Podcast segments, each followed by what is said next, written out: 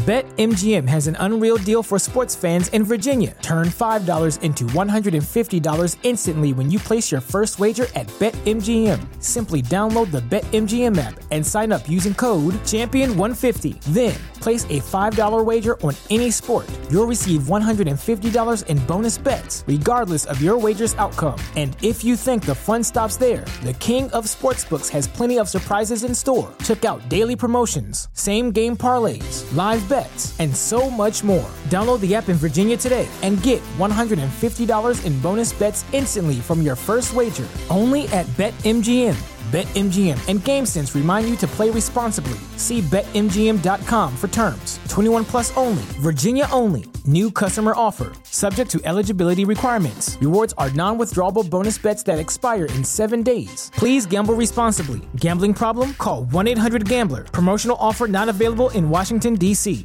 At Parker, our purpose is simple. We want to make the world a better place by working more efficiently by using more sustainable practices, by developing better technologies, we keep moving forward.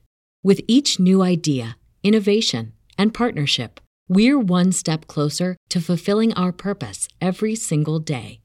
To find out more, visit parker.com/purpose. Parker, engineering your success. You're listening to Talk of Champions, an Ole Miss Spirit podcast with Ben Garrett. It's up, it's up, it's up, it's up, it's up.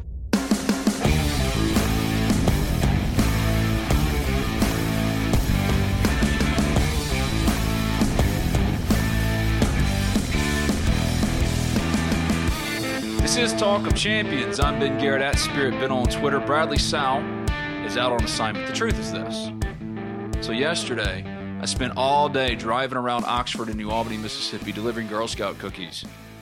I was exhausted by the time Brad was ready to record, which was like 9:30, and I went, "No way! There's just no way." And before that, I'd made preparations for today by texting David Brandt, my friend at the Associated Press. Hey, buddy, what's up? I'm doing good. I'm glad to see that I could I could be the backup plan. You were the backup plan. I know it sounds like an insult, but it's not. It's okay. I I'm totally cool with that. You're also joined today by Jordan Watkins, Ole Miss wide receiver. So see, it's a star-studded edition of Talk of Champions. David see, Brandt and and Jordan Watkins. That's a big deal. That's a big day. Well, act excited. I, I, I didn't realize I was I was so excited. I didn't know I was supposed to jump in and, and talk Okay. there. I thought there Okay. was more coming from you. We got to pick it up now, Brandt. Okay, we got to pick it up. All right, it's gotta be a, all right, all right. I got coffee. I got dynamic talk of champions. Okay, I'll tell you what. This is where we're going to start because Brad and I haven't really talked about this. The Auburn stuff is a mess, and and you've been around sports Right. for a long time, and you covered Ole Miss for the Clarion Ledger, the Associated Press. You know how this works. You've been around Auburn. You know enough people that cover Auburn. You, you know about the situation here. And ever since I got in about 15 years ago, Auburn has always been a mess, but it's always been behind closed doors. And now with so many people meddling, it's kind of bubbled to the surface. Now it's this big, public, ugly mess. And he's supposed to go to the SEC coaches meeting, I think it's in Birmingham, today. And yet he doesn't know if he's going to be the head coach. When you look at all the teams in the SEC West, Ole Miss, Alabama, pick, pick your team. Every single team can argue that they're trending in the right direction. Only one team is truly regressing, and that's Auburn. And it's all because of this long held mess and nonsense and meddling that they've had since you and I were still together in Oxford and then you moved out to Phoenix. Oh yeah, there's no question. I mean, like I, you know, this this Bryan Harsin stuff is, I, I like you said, it's a continuation of what has made. I, I, I mean, it's part of what makes Auburn a great place to be and a bad place to be. They just care a lot, you know, and everything. And so, and, and everybody does, but they do have a certain type of, it seems at least from the outside, a booster culture. Like you said, a lot of people meddling it just gets crazy there every couple of years. And once, you know, it, it- sometimes there will be relative peace for, you know, two or three years, and then it all bubbles back. And of course, it's it's come back with a vengeance this offseason. And and I think you're right. I, I think the real problem for Auburn right now is all of this is not coming at a very good time because I, I think every other school in the West kind of, you know, has their stuff together. um, has some continuity with the coaching staff and, and is moving in the right direction. So, um, you know, yeah, I don't. It's not surprising, you know. As soon as you see Auburn, like these things happening, it would be surprising. Except it's it's Auburn. It's Auburn. That's always the response. Oh yeah, that's how it's supposed to be. It's become the common thing. It's Auburn. And what's really interesting about this whole conversation as it pertains to Ole Miss is the timing of it. Because last year, when you're hiring Bryan Harsin, if you're Auburn, Lane Kiffin reached out about that job, but they had nothing to do with Lane Kiffin. Didn't even engage, didn't even think about him. And Lane Kiffin ran into that this coaching cycle too. Now Lane Kiffin seems to be pretty well established as Ole Miss head coach. I think after this hiring cycle in both college and the NFL, and considering what he just brought in in recruiting specifically the NCAA transfer portal, it seems like Lane Kiffin's going to be here for two or three years more, if not a little bit longer. It, it feels like his feet are now more firmly underneath him at Ole Miss. But last year, Auburn was a real threat if they had gotten serious, but they wanted Kevin Steele in the coup that, uh, or the coup, the coup of getting Kevin Steele in as head coach and then Allen Greene kind of going out on his own. It's fascinating that not only this is where it ended up, but it was kind of inevitable that it ended up here. If that makes sense. Yeah, no, it is interesting, and I just, uh, generally speaking, you know, talking about Lane Kiffin again from afar, just kind of the polarization on him. You know, obviously, I think Ole Miss took the plunge, and it's worked out really well. And I said at the time, I think on your podcast and other podcasts, I thought that, um, you know, hiring Kiffin was the good move, just because. Uh, I, I think you're getting. I know Lane Kiffin has his warts and everything like that, but Ole Miss was getting the best version I thought of Lane Kiffin possible. I mean, it's obvious that he's a good offensive coach. He, you know, can recruit all those things, and and you're getting him at a more mature time in his coaching career. But there's still, you know, certain obviously people have long memories in Auburn and other places. There's some people that just will not touch him. And uh, it's it's just kind of fascinating. I think it's worked out. I think it's obviously worked out very well for Ole Miss the last couple of years. Which is just really weird because a lot of schools, LSU, Auburn last year, won't talk to him, and then you hear Auburn floating Hugh Freeze's name. Right. Yeah. Well, that's the thing. Like teams are seem to be. You know, it's not like colleges have been risk averse in the past. It's I bizarre. mean, you know, a lot of places will, will hire people with baggage or you know things that spots on their resume. I mean, all you got to do at Auburn is look across at their basketball program, and they hired Bruce Pearl, who obviously has a, a, a little bit of a iffy past as far as NCAA violations and different things like that. And and he's got them as the number one team in the nation. I know they lost the other night, but they're still one of the best teams in the country. So you know, it, it's just weird, like what people because I, I mean Kiffin obviously hasn't been blacklisted or anything, but some people he's not even on their list, and then uh, it's just it's fascinating who people will go after and who they won't. Yeah, who they'll not talk to based on quote baggage. But if you actually think about Lane Kiffin's baggage, what is it in comparison to a Hugh Freeze? Hugh Freeze got busted using a university cell phone to call around to um, let's just say less than distinguishable spots in Florida. And yet Lane Kiffin is getting the same treatment for for what? That's what I'm trying to understand because you're covering it from a big picture now, sports in Phoenix, and you know how these things work. You've been around it so long, so I'm just curious. And, and look, I want Lane Kiffin to be at Ole Miss forever because it's great for business and it's great. I mean, Ole Miss winning is the best thing that could possibly happen for business. Oh, period. Oh, absolutely. That's what people always like. You know, it's like, do you root for winning? And it's like, well, not in the sense of like that I'd like jump up and down and go rah rah, but yeah, like I like teams to be interesting and go places and you know win a lot of games. Yeah. And the best way to do that is to be good and, it, and to be nationally relevant. business. Yeah, because like Lane Kiffin is still absolutely. a story on like a random Tuesday when nothing's happening. He can send out a tweet I mean, I and he's a story. I still laugh and think about that time. You know, we went to New Orleans back with you know Hugh Freeze back. What what, year was that? 2015. 16, I think. I, Yeah. all the years run together for me now. But you know, I mean, those were great times. And in, in your business and anybody's business, it's good to be nationally relevant. It's good to be, you know, just have people excited and want to talk about the subject you're covering. It's bizarre that he's getting this quote baggage held against him. And, and good, good for Ole Miss because Yeah, if you can get out of that hiring cycle in college this year with Lane Kiffin still as the head coach of Ole Miss, and even the NFL hiring cycle too with Lane, Kitchen, oh, Lane Kiffin. Yeah, right. I think I, you know I've thought about that before, and I think the reason that Lane Kiffin it's not necessarily the baggage. There is some of that, but I think that he has the reputation, and and I actually I think this is a credit to him and what makes it he's hard to control. You understand what I'm saying? Mm, like yeah. from a booster standpoint, I don't think like you know Auburn's boosters or anyone's boosters for that matter. Like you know Lane Kiffin doesn't exactly you know, I, I I'm not in Oxford obviously anymore, but from afar it sounds like that. You know, Lane doesn't necessarily go out and do the booster circuit a ton. He does know, not. And, No. And No. yeah, yeah, that that's what I kind of got the feeling of, and that's a big deal to the people who pass out the checks. But see, that's a really Not endearing them, but for thing some- for Ole Miss fans right now, the community of Ole Miss, because whether it's fair or not, and, if you look at Auburn, it's not even comparable.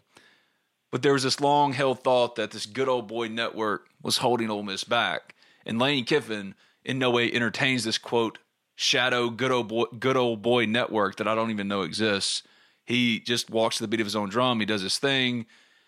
But at Auburn, that's where it really is the good old boy network. What you're seeing right I mean, is meddling you know, I- I, boosters. think the good old boy network to a degree at Ole Miss and most schools to a degree. has faded a little bit. You know, it's just not the good old boy network got older over the last 15 or 20 It's years. just, I've, always tried to identify exactly what people are talking about because I think I know the names of who they're talking about, but there isn't like some collective, like the NIL Grove Collective, that's just these boosters sitting around at the beacon going, you know what? If we don't get so and so, we're going to. Right, right. And the good old boy like network kind of harkens back to about like 2003 or something like that. It just doesn't, I, I don't know if the good old boy network is quite as good old as it used to be or old. If you want to see a true I- I mean, good old boy it- network, it it's all.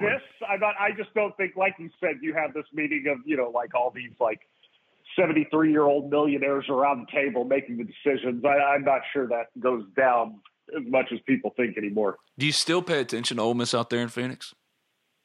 I do actually. I, I love, you know, with football, especially like the SEC is still the gold standard. And obviously, I mean, you know, I just, and the games come on early here. So it's fun to, obviously I don't pay attention like I used to, but it's, it's really interesting to see how good Ole Miss got this year and just kind of, you know, keeping up with it. I see all your guys' tweets. I see the craziness. You're not as active on Twitter as you used to be. I'm not either. I know. Well, it's weird. You, you know, I when I was in Mississippi, obviously that was when Twitter kind of came out. I got on. it, Yeah, you got me on Twitter. Well, everybody did because Veazey got us all on Twitter. That's oh what happened. God, yeah, you did. Because Kyle Veazey, you know, if you remember Kyle Veazey when he left, because he covered state for a long time, then he covered Ole Miss, then he went to the commercial appeal and did sports. But his real love, he got into politics, and he was really he was the editor or like a writer for their political page for a while, commercial appeal, and all that kind of didn't start, but like that manifested itself. If you remember, 2008 was the year that like Twitter, the election kind of got Twitter going, you know, and everything. And that's when Veazey got interested in Twitter because of that. And then he got on there. So that's who we "Oh, blame. should get on here. We blame Yeah, Veazey. that's who we blame.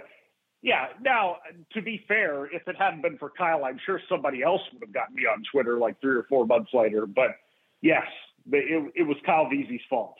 That's the short answer. He's the one that fault. fed us the poison.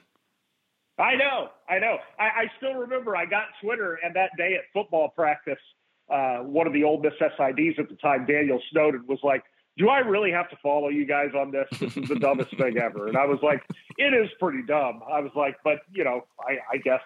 It's like blast text messaging or something like that. And so he was like, whatever. And he got, little did I know that 13 or 14 years later, I'd still be tweeting on this platform, How does at this least end occasionally. with Auburn? How does this end or How when does it? this How end? does it? Well, both. I mean, I mean, how at this point it just seems like both parties are too far down the road. I just don't know how you can reconcile at this point. I saw that I saw Brandon Marcello's tweets the other day that Auburn apparently like restructured their you know, that they could fire with cause if he wasn't cooperating. Just, just created a rule a or two ago. Everybody talks yeah, about fans talk about like, like loyalty with coaches and players to a school. The school literally just created a rule so they could fire him. Yeah, that I, I am not an expert on law or anything like that, but I'm not sure that holds up. Yeah. Like, you know, I, I'm not. That's a heck of a stretch right there. I, I think there's a lot of people in college football and just with contracts in general, they're like, why didn't I think of that before? Yeah. Like, just make up the rule. We have this long held rule. We're sitting in court in right. Auburn. I'm lawyer for Auburn University saying, hey guys, look, we've had this long held rule since February 8th, 2022. Right. It's like you're sitting in court at 1030 in the morning. It's like, as of 1013, you know, Bryan Harsin can be fired with cause. It's like, what? So anyway, I, I mean, I just I think they're too far down the road. I think I have no idea when it actually happens, but I mean, doesn't it seem to you that this doesn't seem like it can be saved? Yeah, I've seen this too many times. Once it gets to a certain point, it's just kind of inevitable. I, I think the timing of it and how it's dragged on is what's both hilarious and kind of pathetic in this whole situation because we all know right. I actually end. do have. I, I love that Bryan Harsin is. He's in Mexico, isn't he? Apparently. Well, he's Just back like, now. He's back to go to the SEC meetings in Birmingham today. Well, nothing. Nothing like a little drama at the SEC. Yeah. Then. Yeah. Did you ever cover one of those? Uh, the the meetings. Yeah, like meetings, Destin meetings? Birmingham, wherever it was. Did you? I ever? did not because they were always they were always in Destin, and I would throw it out there because who wouldn't want to go to Destin for a little while? in the because uh, they used to be in like May or June, didn't they? Like yeah, I thought Memorial so. Day. I don't know if this is the same and thing. That's why I was kind of surprised when I saw tweets that there were SEC meetings. I was like, that seems kind well, of maybe it's like an impromptu meeting or something that was already on the docket and doesn't really apply to the same kind of like coaches meetings that they do. Maybe they're still going to do that, but Right. I, I think they it, still do like the big ones with yeah. the ADs and all that stuff down there. And it's kind of so this must be some other sort of gathering, but still, it, it's going to be weird. What do they do? What do they do with these things? Big picture stuff. That's now that's a good old boy network right there. Uh, no, um, I don't know. That's a good question. You're you're the guy in the know. Nah. I don't cover the SEC as much as I used to. Because I, I, knew about obviously the time in Destin when they get together and they talk about rule changes and you know just different things they want. You know, as far as issues, grievances. Remember that time when Ole Miss and State got in the fight at the Egg Bowl for a couple months, and yeah. Greg Sankey was supposed to sit down with everybody and smooth things over. That worked out really well. I don't know if Greg um, Sankey's done a great job of keeping the league from eating itself.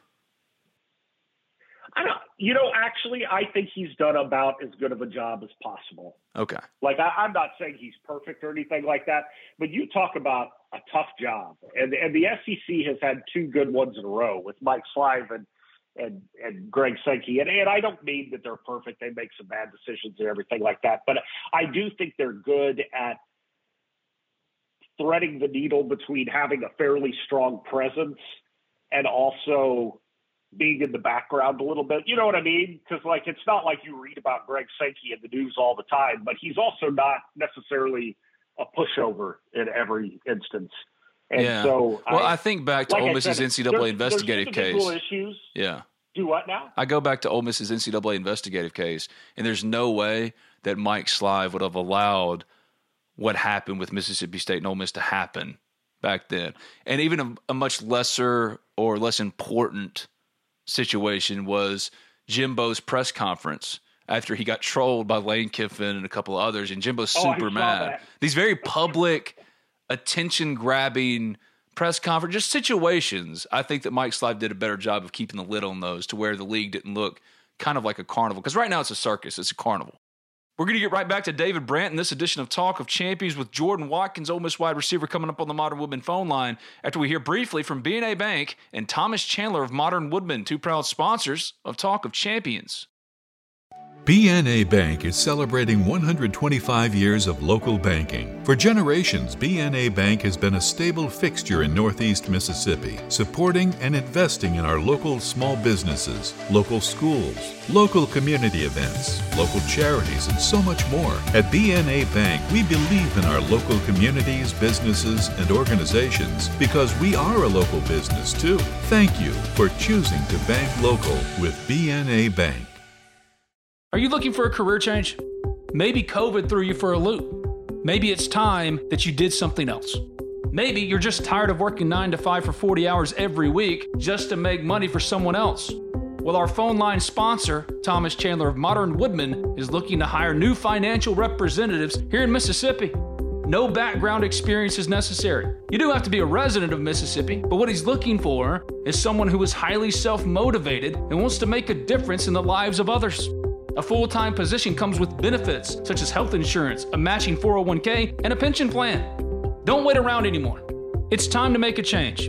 So, for more information, feel free to reach out to Thomas Chandler today directly through Facebook or his number at 662 296 0186. That's 662 296 0186. Make the change. Thomas Chandler of Modern Woodmen, the title sponsor of Talk of Champions.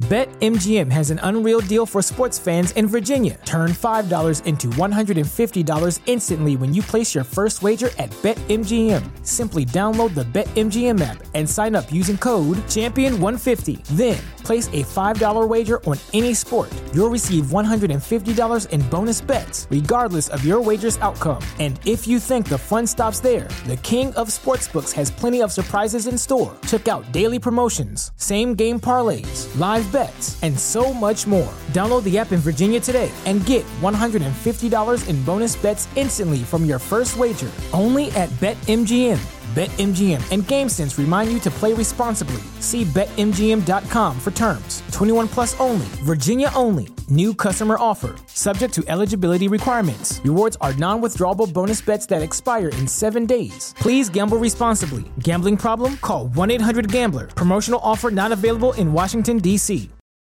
Yeah, I mean, but it always has been to a degree. And I, I agree with you in some regards, but I also think Mike Slive was the leader of the SEC at a time that was slightly different. I mean, it's just, you know, everything's just multiplied by like 10 as far as, you know, the SEC network, all these different things that have popped out, just the amount of media coverage, the amount of press conferences. And so, like I said, there's individual things, and I do think that Ole Miss NCAA investigation. You know what I think about that is I'm glad you have me on the podcast right now because I've been thinking with all this, you know, all the new rule changes in colleges.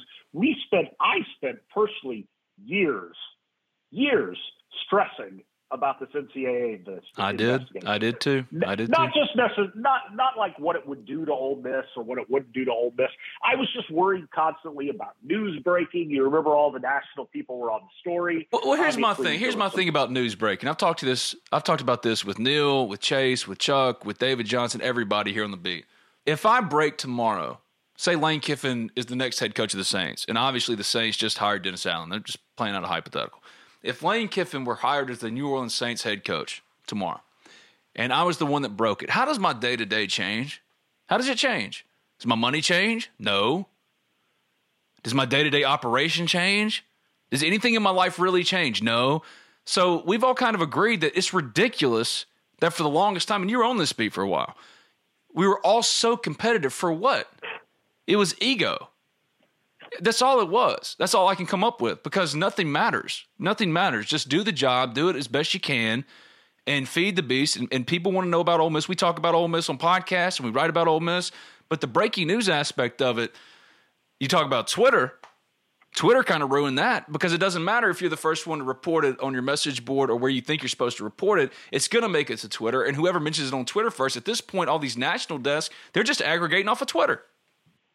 Yeah, it's in 15 minutes. Everybody knows about Yeah, it. it's it's The completely I stupid to worry about it. Is if you can if you can work your way into like Adam Schefter territory, then it pays off. But I don't think But the college yeah, I football mean, you just- can do that because it's so localized. Oh, I agree. It's harder in college football. Yeah. There's no doubt about that. Yeah. I mean, there's you know, there's a couple national guys that do a real nice job, like the Ross Dellengers of the world. Uh, but it, it's just not quite the same as far as breaking news. Because yeah, that used Well, a good point with thing, that. You, you and I love Ross. Ross is our guy. But let me ask you a question. What's the last big story Ross broke that you remember? And he's broken a lot of stories, but you don't remember it because that's how that's how the culture is now.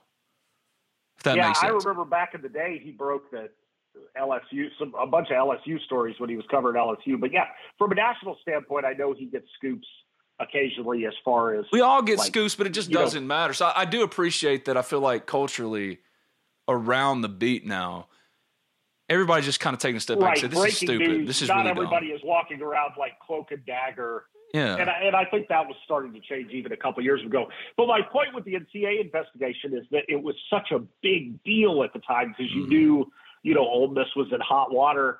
And it turns out, you know, if all this had happened, I mean, I guess not the phone calls and all that stuff, but that's not how it all started. You know what I mean? It, it totally morphed into that as far as the recruiting. we were at SEC like- media days, weren't we? When all the uh, phone call stuff popped up.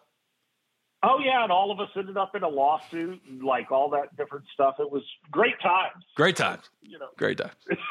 yeah, but but you know, like we were so wrapped up in that and the you know the the good or the bad and and you know if if Hugh Freeze was dirty or if he was not dirty and you look back on it now and it all seems so silly. You know what I mean? Like It's completely silly. It's so silly. I mean, yeah, and, and like it doesn't even exist No. anymore. No. Like uh, you know, we we basically I, I basically spent two or three years of my life stressing about an investigation that would not even exist like five years later. And it's just I'm not mad about that or anything. It's just kind of weird to think about that that consumed so much of my attention and all that stuff for I wrote about one of the I, I remember I had I was taking uh, Emily and the girls to Disney World and I, I wrote about a something from a Chick Fil A in Tallahassee, Florida about this because you know we stopped and they had lunch and I wrote about some development in the case. I can't something came out. It was you know like in late May. I can't even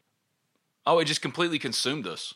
of man hours I spent and you spent and everyone spent worrying about that. It Oh, that's just all I did. Weird right now. That's all I did. Because now, first of all, when you look back on it, number one, if Hugh Freeze is dirty, if Ole Miss is dirty, dirty in relation to what? These are arbitrary rules. exactly. Arbitrary rules. So, Right. you know, you got some local guy writing a book with a football player behind bars. What? What? You're not going to jail for this stuff. These are arbitrary rules. So it's talking about cheating and stuff. That's not what it was. And now all this stuff, sleeping on the couch. I mean, everybody sleeps on the couch, but I'm talking about all the other stuff, loaner cars. That's just commonplace now with NIL. That's just a part of the deal now. And we're all talking about it out in the open. Now, there needs to be regulation for the transfer portal. And I'm about to talk to Jordan Watkins, Ole Miss wide receiver, formerly of Louisville, on the Modern Woodmen phone line, just strictly about the NCAA transfer portal. But oh, sure, it's uh, I mean, Yeah, it's watching just- it from afar, it is different. quite a. I mean, it's like we knew beforehand. We knew, We knew. that, like, by having this NIL stuff and everything, that it would solve a set of problems, but it would also create a set of problems. And you're seeing that right now. I mean, It's just the NCAA's are a mess now. incompetency, just as it was incompetency with Ole Miss's NCAA investigative case. They had a predetermined outcome and they spent six years getting to it. Now, NIL, they roll it out. It's the right thing to do, but they don't think ahead. They're reactive, not proactive. So now it's a year round thing. When these kids, I mean, th- for example, kids get into the portal right after the season's over in November. And for most of these kids, they're trying to get to their next spot by January for the spring um, semester enrollment period and also to participate in spring practices to get in the strength conditioning program. They don't want to wait till the summer. And yet, the NCAA is still applying the same recruiting rules to them as they are to high school prospects. What does that mean? There's a two week quiet period. So when they need a month to just go on visits, and it, it still would be a really tight window, they still need a full month. They're only really getting two weeks to visit what? 40 schools that offer them? Oh, sure. I mean, you've got to you've got to narrow it down right away, and and also what people, you know, obviously, I think the transfer portal for the big names, you know, your huge name quarterbacks, you know, people that have obvious landing spots, it works out really well. But I And most of them know where they're going to like- begin with. Yeah. Right, exactly, and that that's fine. That works out. But there's a whole chunk of, you know, I don't want to say the underclass or anything, but others that don't have as much of a plan, and you see them really getting.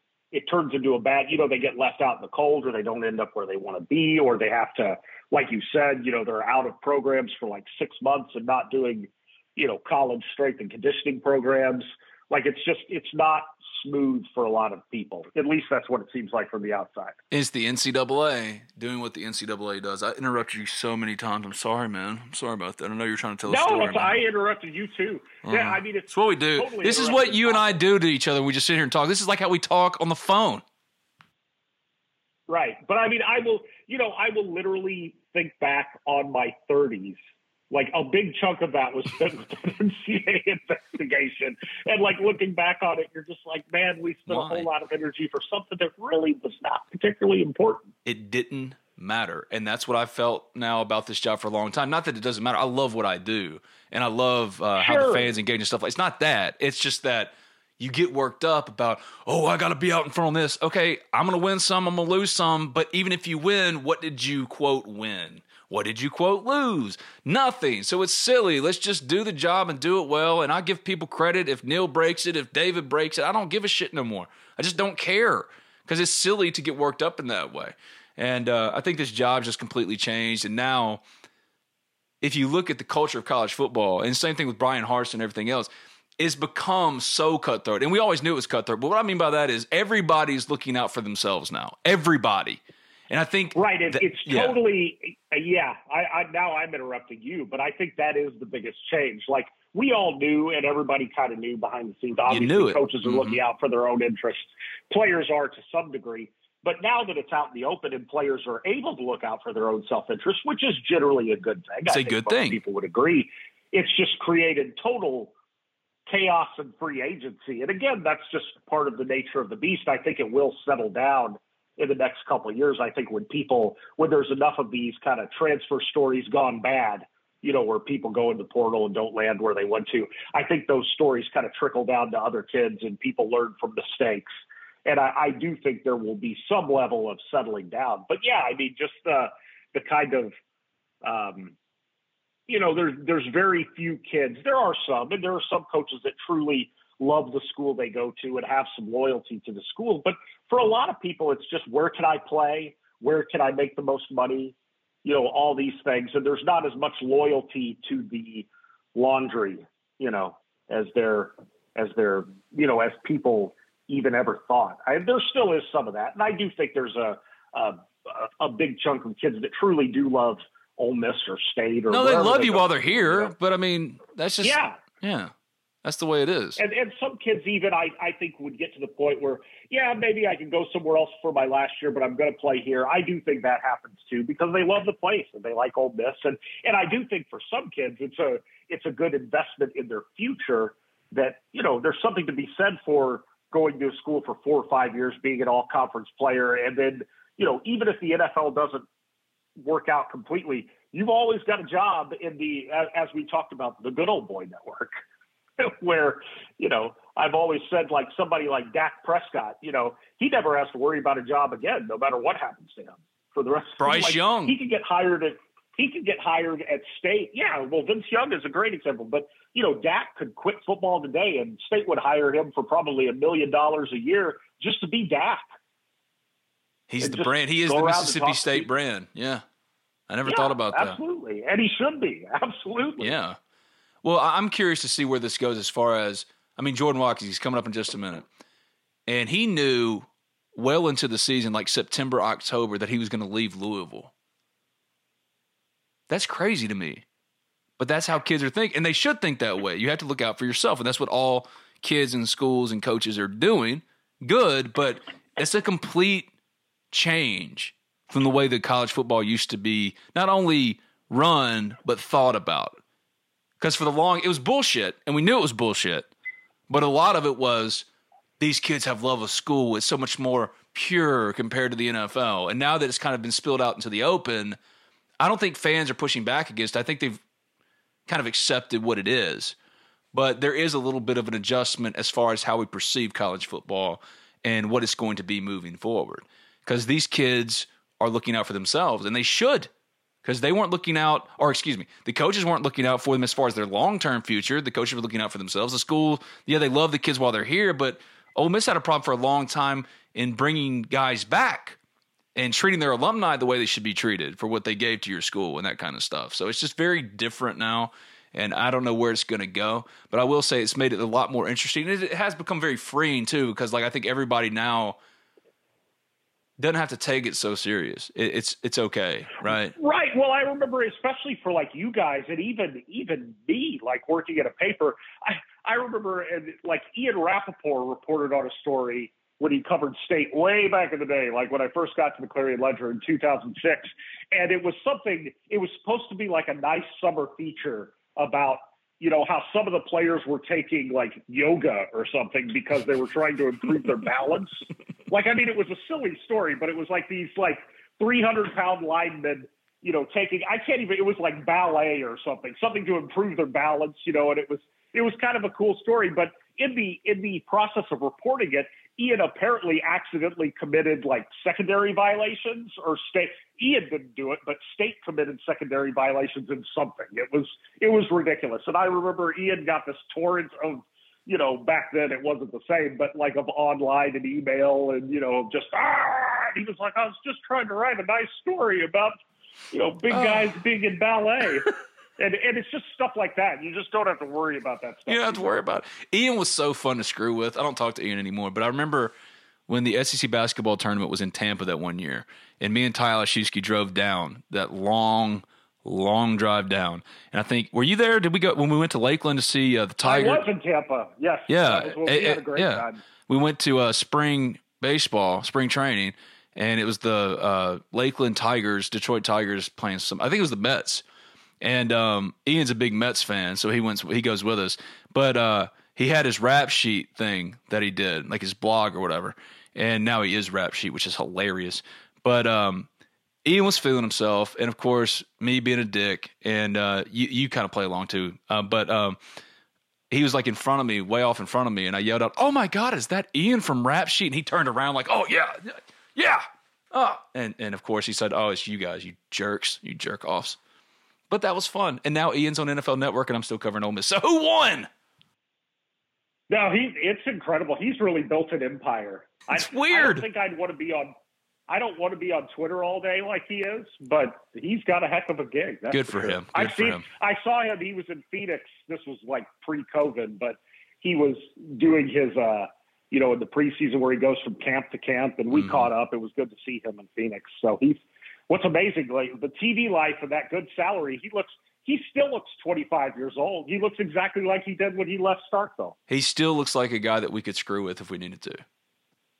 Well, and I'm just jealous. He's still got that nice head of hair. Like I don't. Yeah, I- well, you, you lost hair- yours pretty early, man. was- You know, I know mine. was- Mine was going. Well, as soon as I moved to Oxford, I re- do, what was that haircut place? Oh, it was like a local place in Oxford. Um, it's not there no more. I, I don't know if it's there or not. That's what I was asking you about it. It's, it was in that. It was on University, like where Oh yeah, what was that called? that Oh. UPS store is in the. It's like a big strip mall. Yeah, it's not there no more. Oh, it's not there. Yeah, well, I there. went there in like 2007. I was like 27 years old, and I had let my hair grow out, and I looked ridiculous. and this lady uh, was cutting my hair, and she gets like halfway done. And she goes, "Did you know you're losing your hair?" And I was like, "What do you mean, like at the temples?" And she was like, "No, everywhere." And I was like, "Well, no tip for you." That is You know, I just- haunting. Well, and I was thinking about it. You know, when I get home, I'm like, "That lady doesn't know what she's talking about." And I'm looking at my hair, and I was like, "Yeah, it just doesn't look right." oh, that's you know what I mean? haunting. It's sure. I mean, she was absolutely right. She did me a service. I don't. I forget She ripped the name. band-aid off. Yeah, well, she did, and from that point on, I I still haven't been to a, a barber shop. I've just buzzed my own head for 14 years. So she saved me some money too in the long term. You're from the West Coast now. Before I let you go and talk to Jordan Watkins, what do you think about Jackson Dart? No longer the USC quarterback, now the Ole Miss quarterback. Well, I thought that was fascinating. You know, USC is kind of the uh, I don't know, this isn't fair exactly, but the the Auburn of the West Coast in the in the sense that there's a lot of meddling going on and a lot of you know talent running through, and it never seems to work out. At least the last few years, and so you know, I mean, he's going to come in, and there's a lot of you know, the West Coast has some things to be desired as far as uh, uh, college football these days, but there's a lot of quarterbacks coming out from around here, and I, you know, Jackson Dart, I've heard good things he had good moments at USC. I think in the right system, he'd be really good. So I, I think it's a, you know, it's a it's a good it's a little bit of a roll of the dice, but I think it's a good one to do. I think he's he's very talented. All right. Well, here's what I was going to ask you. I asked this to Bradley Sell earlier this week. Heisman odds came out this week, or updated Heisman odds from Vegas, and he was like plus 2,500 to where Bryce Young was plus 250 and Caleb Williams was like plus 300. If you could take Caleb Williams, CJ Stroud, Bryce Young, or the field, which includes Jackson Dart, under Lane Kiffin at Ole Miss, at plus 2,500 odds, who you take? I, the field is a really intriguing bet at that point, especially just because what we've talked about the last 20 minutes. Just football is so, you know, it used to be that we were like, oh, he's a transfer. He's got a, you know, he'll have a half season to adjust and all that stuff. I don't think that's going to happen as much anymore. I think, you know, you roll out the team you have. I think a lot of teams are going to be adjusting to a lot of new pieces just because of the transfer portal and different things.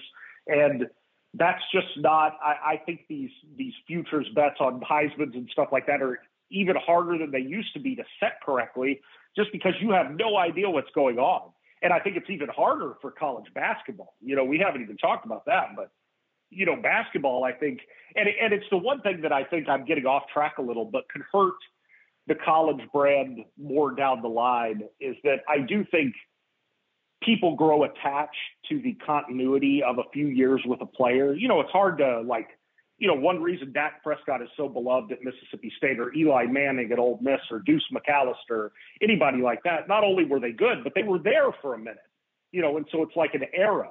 And I think that you're you know, my mom is a big Kentucky basketball fan, and she's complained for years. She still loves Kentucky. She loves watching them. But the one and done, as much as she loved watching the good players, it was difficult because you had to get attached to a whole new team every year. And I just don't know if that's good long term. But I, it's the norm right now. And so, getting back to your Heisman question, I just think that almost every team in the country is going to have tons of new pieces because of the transfer portal. And so, one, I think that's not going to be become as big of a deal. And two, I think if you're one of the rare teams that does have some continuity from year to year, um, that's going to end up being a big deal because I think you're going to be a lot better right out of the gate. I give you CJ Stroud, Bryce Young, or Caleb Williams, or the field, Brandt. Which are you taking? I said the field. Okay. I'm taking the field. All right. I got lost for a second there. I was listening to you. It was a really good no, point, well, but I couldn't remember if you answered me. Too. I meandered okay. over. right. He's David Brandt at David Brandt AP on Twitter. He's an AP sports reporter in Phoenix now, covering the Cardinals, the Suns, and the D-backs. Not Ole Miss, but today, today, kind of covered Ole Miss. Look at you. You feeling like you're like back in your old well, shoes I, or something? I enjoy. Well, I enjoy talking about it because, like I said, I, there's there's nothing college wise that it like I love being out here, especially lately now that fans are back and everything. I get to cover some Pac-12 basketball, and uh, it's a lot of fun. And you know, seeing UCLA or USC or Arizona, Arizona State, it's great basketball and it's a lot of fun. But there's just you know, there's a couple places like Arizona draws huge crowds because they're a top ten team, but you know, it's just different here. It's just not as you know, it's a way of life in the South. You know, people don't have weddings on Saturdays in the fall. You know, there's like it's very different. It's, it's Colin not, Cowherd took a shot, I think, at Oklahoma. It was basically saying uh, how living in Norman compared to USC. I don't know, whatever. And then somebody responds to him and takes a picture, and the USC football Twitter account follower list is less than the Oklahoma softball follower list. And that doesn't matter because it's Twitter and nothing matters on Twitter but it was really funny because yeah, it's just different. It's a little different. Oklahoma, yeah, yeah Oklahoma, Norman right. is not Los Angeles, but I mean the love of school is different. Right, absolutely. There's no question about that. I've got. I think LA is a beautiful place. Like USC is great, but from a college standpoint, yes, you have your like you know rabid hardcore fans here, just like anywhere else, but it's just not as big. And there's there's not you know there's a couple places off and on where you'll see, but it, it's just different. You know, I was USC in basketball this year is very good. They're like a top 20 team. Right. And uh, they're having trouble getting people to cover them, like out in Los Angeles. Because even when USC basketball is good in LA, it's like the 11th most popular thing going on.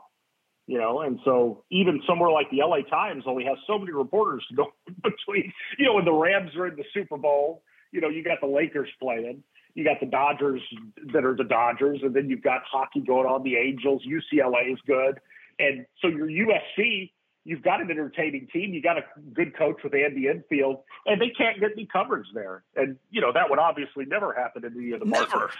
never. And, and even even somewhere like Georgia with the AJC or something like Yeah. that, they would they get if Georgia was the number four team in the country or even number 15, They'd have four they'd be- people there: two beat reporters, a columnist, and a sidebar writer.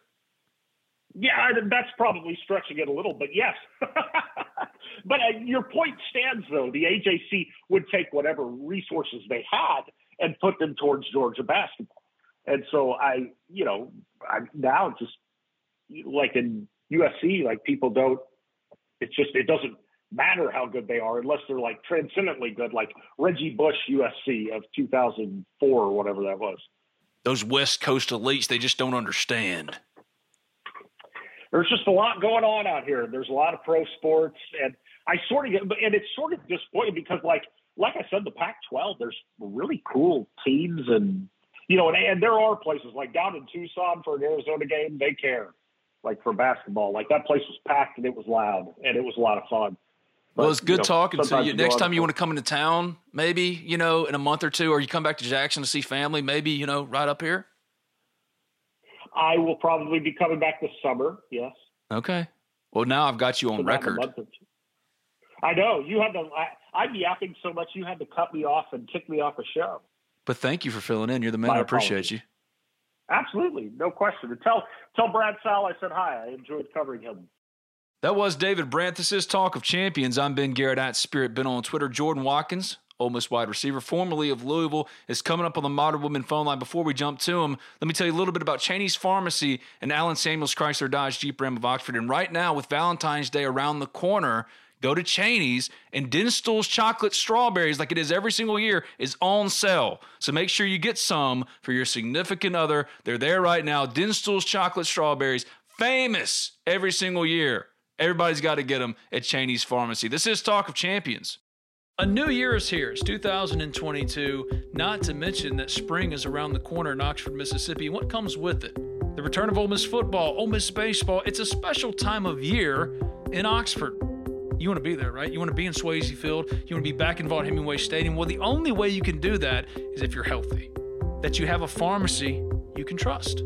Well, there's only one pharmacy in Oxford, Mississippi that can do just that Cheney's Pharmacy, a locally owned pharmacy that's been in Oxford for over 40 years, as red and blue as the rebels themselves. Cheney's Pharmacy offers prescription synchronization, immunizations, compounding, a two lane drive through, and available hours that ensure your needs are met on your own time. Cheney's also accepts all third party insurance. Cheney's Pharmacy provides the best customer service out there. Hands down, it's not close. So give Cheney's a call, 662 234 7221, or go visit them at 501 Bramlett Boulevard. That's right off of University Avenue. They're open 9 a.m. to 9 p.m. Monday through Saturday, 1 p.m. to 9 p.m. on Sundays. You can visit them online at Cheney'sPharmacy.com. Make sure your pharmacy is one you can trust. Cheney's Pharmacy, much more than just a pharmacy.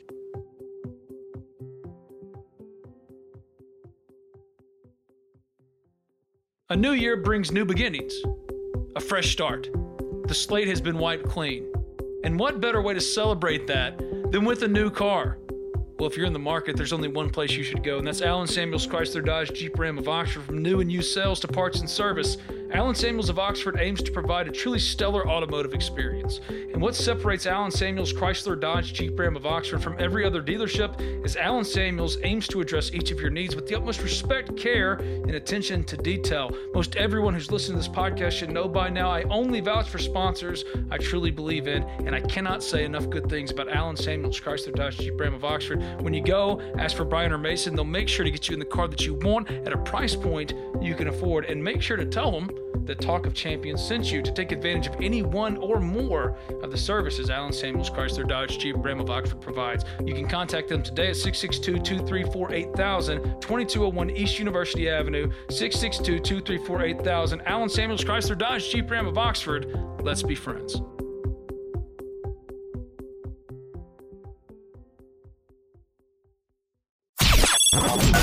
The Modern Woodmen phone line, Cool, we'll talk. No big whoop. No big whoop. where the best Ole Miss guests from far and wide drop in to talk the very latest in Rebel sports. Modern Woodmen, let's make a difference together.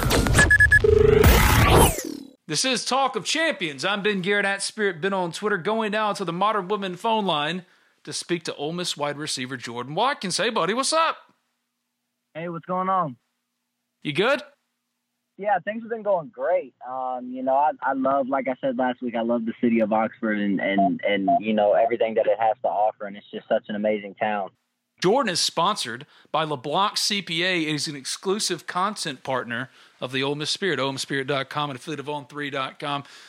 Let me know something about what it's like adjusting because you know how things were done at Louisville. It's not the same as like coming out of recruiting in high school and you're getting pursued by all these schools and you got to decide and that's your school. You've been through it before. It's a different process, but how much of a change has that been? I mean, has it been much of a shock because you've been through it before?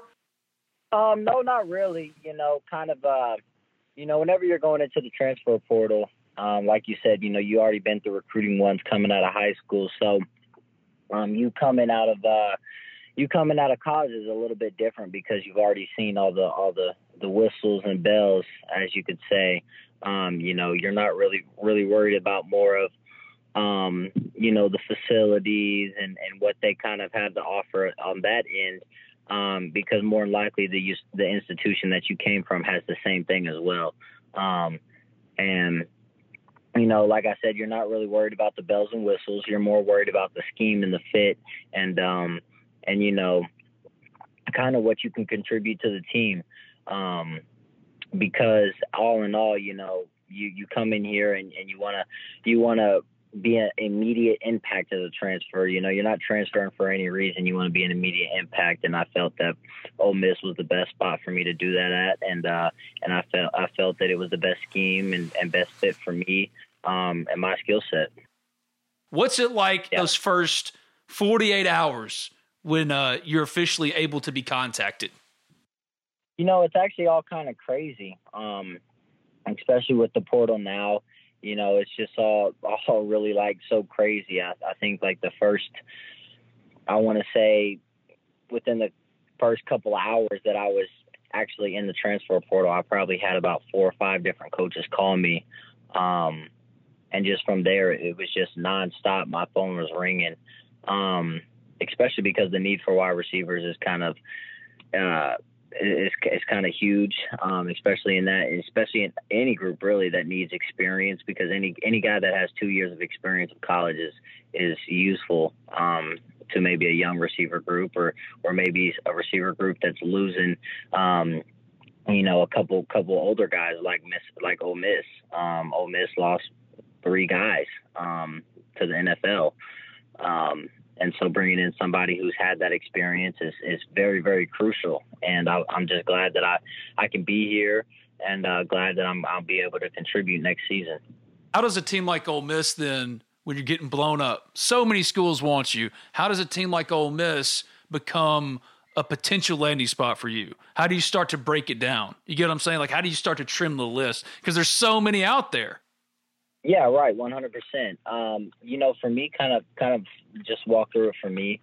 Um, you know, well, it helped that I played Ole Miss um, while I was at Louisville, the first game of the season, so I kind of got to witness um, a little bit of, you know, the style in person um, because I did I played Ole Miss, um, and that helped a little bit. But also, you just you you start with the head coach. It's all about the head coach. Um, and you know, going into detail about Lane Kiffin, you know, it, it you you really don't even know, need to go into detail about Lane Kiffin because you you can just look at the dude's Twitter page and just can tell that he's he's a character himself and, and what he's all about. And uh and you know, but then you look at the scheme, you look at the offensive scheme, and then you look at where you can you where you can fit in at. Where do you think that um, you'll best be at? Like so, for example, you look at um, Dontario Drummond, he was kind of all, all around the field, kind of in a lot of different positions. You go back and you watch the film and you're like, well, I could see myself doing that, and I could see myself doing that, and I could see myself doing that. And then you got to look at the coach and see what he's all about, um, see what he knows, um, and how and how he can develop your game. You know, I think that was the first question whenever I, I talked to Coach Nix whenever he came to Louisville. I, I told him, I said, how do you how how will you coach me? Um, how will I be coached while I'm there? Well, Will you tell me if I do something wrong, um, and then I do it again? Will you keep correcting me, keep correcting me, keep correcting me, or will you just you know let it kind of slide under the table, or will you find ways for me to get better um, and still fit that scheme? You know what I mean? So uh, it, it's a lot of detail, but um, you know that's pretty much kind of the breakdown of how I looked at pretty much almost every school, really was it a wide open offense? Is that too simplistic? Or when you looked at Ole Miss, was it like, okay, this is an offense that is wide receiver friendly? Well, a little bit, you know. I mean, with any, especially if you come to the SEC, I knew for me, I knew that I wanted to go down south somewhere. I wanted, I knew I wanted to go down south, um, whether it was ACC or SEC. It really didn't matter to me. Um, but I mean, it, it, it kind of mattered. I wanted to play in the SEC. Playing in the SEC, you know, you got to have a good run game. I mean, that's that's pretty much solid, set in stone. You got to yeah, have a good yeah. running game to be successful. That's just how it is. Um, and I knew that if I wanted to go play in the SEC, I knew that there, I knew that the team that I was going to had to be good at running the football. So um, it wasn't necessarily just run heavy, but more of a balanced offense. Like where, like if you look at, um, if you if you look at a place like Ole Miss, uh, you know you got you got a good running back, you got a solid running back, and then your receivers, you know, they, you had 2,000 yard receivers or a 1,000 yard receiver, and that's huge. Um, you look at that, that that in general is just huge. And then he's not only that, but he's going to the NFL. So then you, as a transfer, you're like, well, I can fill that spot. Obviously, they need that spot. I could fill that spot.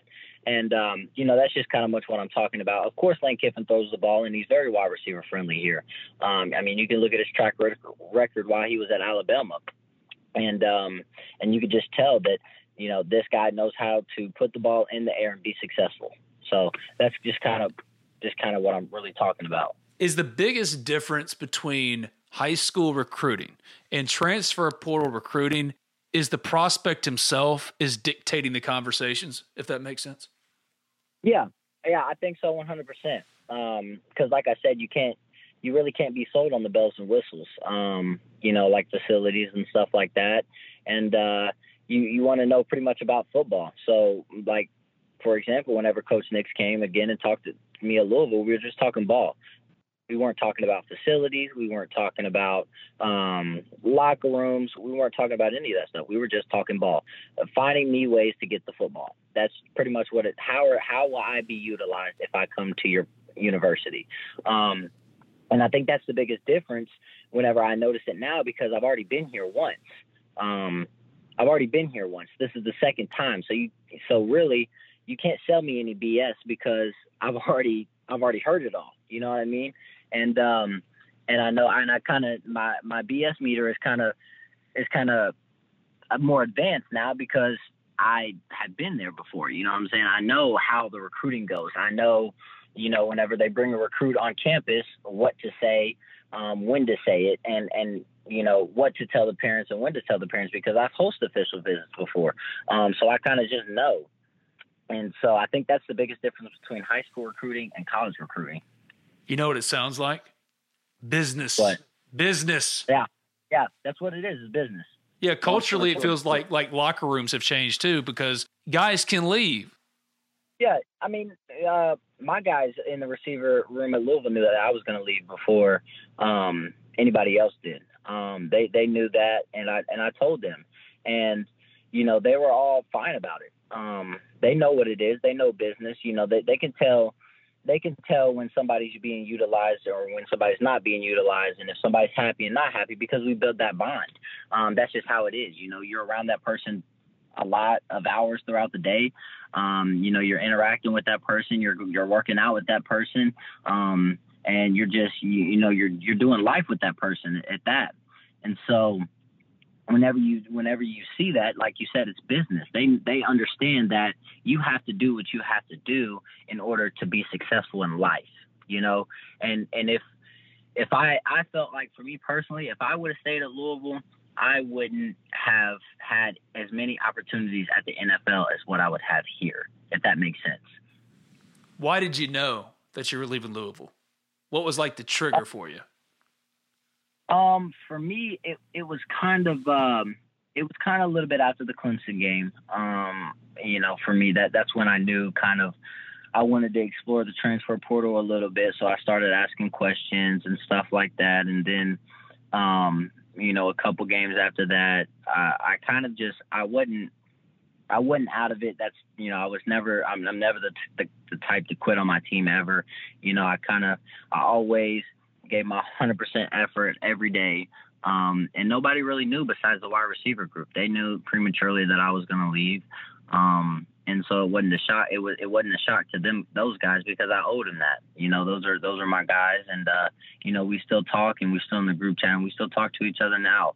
Um, but you know that that was kind of the turning point for me was was whenever we played Clemson, and I, I think I was just overly frustrated. And, and throughout those last couple games, I kind of just thought about it and and you know just kind of um, was really more focused on.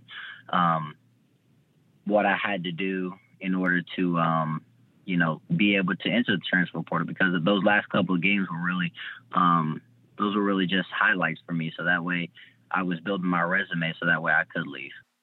Freedom of movement for players is something that this sport has needed, but there's a lot of people out there saying now how there needs to be a window because it feels like right now it's an all year thing. Do you think that they need that just to know this is when it will be? Um, I, I don't I don't really know. Um, I, I don't really know. I know for me, I, I knew I had to finish out the season, and I think that um, see, we had a guy leave um with two games left in the season, or three three games left in the season. He entered the transfer portal. Um, and, and I think there might be there might need to be a window, but between that window of for me, I know I know the hardest part for me whenever I entered was the time limit between was a time limit between the spring semester and when my season ended. Right. And when bowl season and when bowl season came in because I had entered the day after our last regular season game. After we had played UK, I entered the transfer portal. And even for me then, it was hard for me to go on visits because there was a dead period in January, right? So in order for me to get so in order for me to get enrolled into um into a school that I had never seen before was going to be hard for me because I had never visited the campus. Right. Um, uh, fortunately enough, I got to visit Ole Miss before, um, before the dead period had ended and before I wanted I wanted to make my decision before Christmas so that way I can spend the holidays with my family, spend that time with them and then get to business wherever I needed to get to. You know what I mean? So, so basically, what I, you I think, think what you think they need to do for transfers is different. It's not the same recruiting rules and, and regulations right. like with high schoolers. Like that period after the season is over, those two months, eliminate the quiet period and stuff. Y'all need at least a full month to be able to do this. Yeah, one hundred percent. So that way we can get here in the spring. We can start learning the playbook. We can start doing all that, and we can get acclimated into the school. Because for me, it was just kind of like bam, bam. You know what I mean? It was just kind of like bam, bam, mm-hmm. and what's next? And through that dead period, I, I was talking to coaches, but I couldn't go see the I couldn't go see the school. You know, the coaches were like, "Oh, we want you. We want you here. We would love for you to come here." But as a person, and for me, it's just like, well, I've never seen the school. I, you know, it's a lot different meeting a person over the phone than it is in person. And not only that, but my mom has to see the campus as well because I'm hu- I'm a huge believer in family. You know, I, I I love being around my family. So I I me I had to make my decision based off what my mom felt, and my mom felt that it was a great great opportunity for me. Then of course I was gonna look more into that that you know that opportunity. But that's just kind of I feel like I feel like they do need to kind of eliminate that quiet period for transfers because it is a little bit different for transfers. But see, you're a success story. If you could give advice to any kid that's thinking about getting in because you've been through it, what would you say? I would say go back to your old connections. Whenever you were in high school, those coaches that recruited you didn't recruit you for no reason. They wanted you, they believed in you in high school. Now you have a year or so many years in college and now you're more developed, you know the game a little bit more, you're more your skill set is, is is much broader. So go back to those old connections that you once had in high school because most of those coaches' numbers are the same. and those and more than likely those coaches that followed you in high school still follow you today and and that was that was that was probably the pivotal moment for me and how I first got into the transfer portal because whenever I first entered those coaches that wanted me in high school are the same coaches that wanted me again the same exact ones what was the connection with Ole Miss who was that person uh, he is no longer here. He went to Oklahoma. He followed the new offensive coordinator. I, I, I can't really. I'm trying to remember his name off the top of my head, but he was here, and so he that's was where it started. Yeah, yeah, and he uh, it started with him. He was a uh, quality. eh, He was actually a quality control here. I want to say, um, and I had had a connection with him, and then he had turned my film into Coach Nix and um, Lane Kiffin, and then that's when the connection had started. What is Lane Kiffin, the recruiter, like? Uh, he's he's pretty he's pretty chill. You know, he, he's he's a good he's a very good recruiter. You know, he he knows he knows like with me it was pretty much about business. He told me he was like, you know, we're not bringing you in here to play no games. If we we're bringing you in here as a transfer, we really want you to play. Um, and we want you to make an impact, but you got to earn it. You know what I mean? He was pretty straightforward with me um, because, like I said, it is business, and you know I'm a lot older than a lot of the guys coming out of high school. So, um, but he he's a he's a pretty cool guy. You kind of got the ball rolling too, because after you come Zach, and then Troy Brown and Isheem, and then Jackson Dart and Michael Trigg. It was a really strong transfer class. Does that matter being a part of that? Does that mean something to you? I think so, 100%. Um, you know, if you look at the guys that they lost last year, they're losing some pretty um, some pretty key factors. Um, and just knowing that you can you can fill those voids are, are awesome. Um, and you know, I kind of think that now, um, you know, you look at all the stuff that that's posted on the Ole Miss page is it's revolving the transfer portal. Um, and just to, to know that you can be a part of that is, is special. What are your early impressions of Zach Evans and Isheem, all those guys? Isheem, of course, is like Jordan, an exclusive NIL content creator with the Ole Miss Spirit. What do you think about these transfers? Just your early impressions. Um, you know, I I like those guys. They they're really they're really hard workers. Um, you know, we get along really well. Uh, we get along with the team really well, and I think that we we're fitting in perfect. Um, I think as a whole unit, we're we're kind of fitting in, and oh, at Ole Miss is really a family. Um, and I think that they kind of embraced us with open arms, and and um, you know, but yeah, just hard workers. That's what they do. They're hard workers. They're great guys. They're always got a smile on their face. Um, so I think that's that's a pretty pretty big uh, pretty big impression on them. As far as recruiting circles right now, is Ole Miss's name pretty hot? I think so. I think so, 100%. And I think uh, I think it's only going to get hotter from here. Um, you know, I think that uh, you know you you look at the things that they were able to do last season, and uh, you can argue that a couple plays could change the whole outcome of the season. Um, and I think that um, I think once the season gets rolling for this year, um, I think we're going to impress a lot of people, and I think that we're going to go pretty far, and uh, and we're going to shock the world.